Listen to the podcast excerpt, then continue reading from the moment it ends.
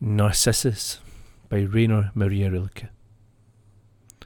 Encircled by her arms as by a shell, she hears her being murmur, while forever he endures the outrage of his too pure image.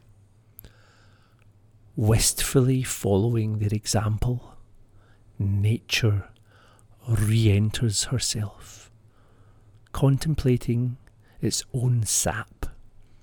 The flower becomes too soft, and the boulder hardens.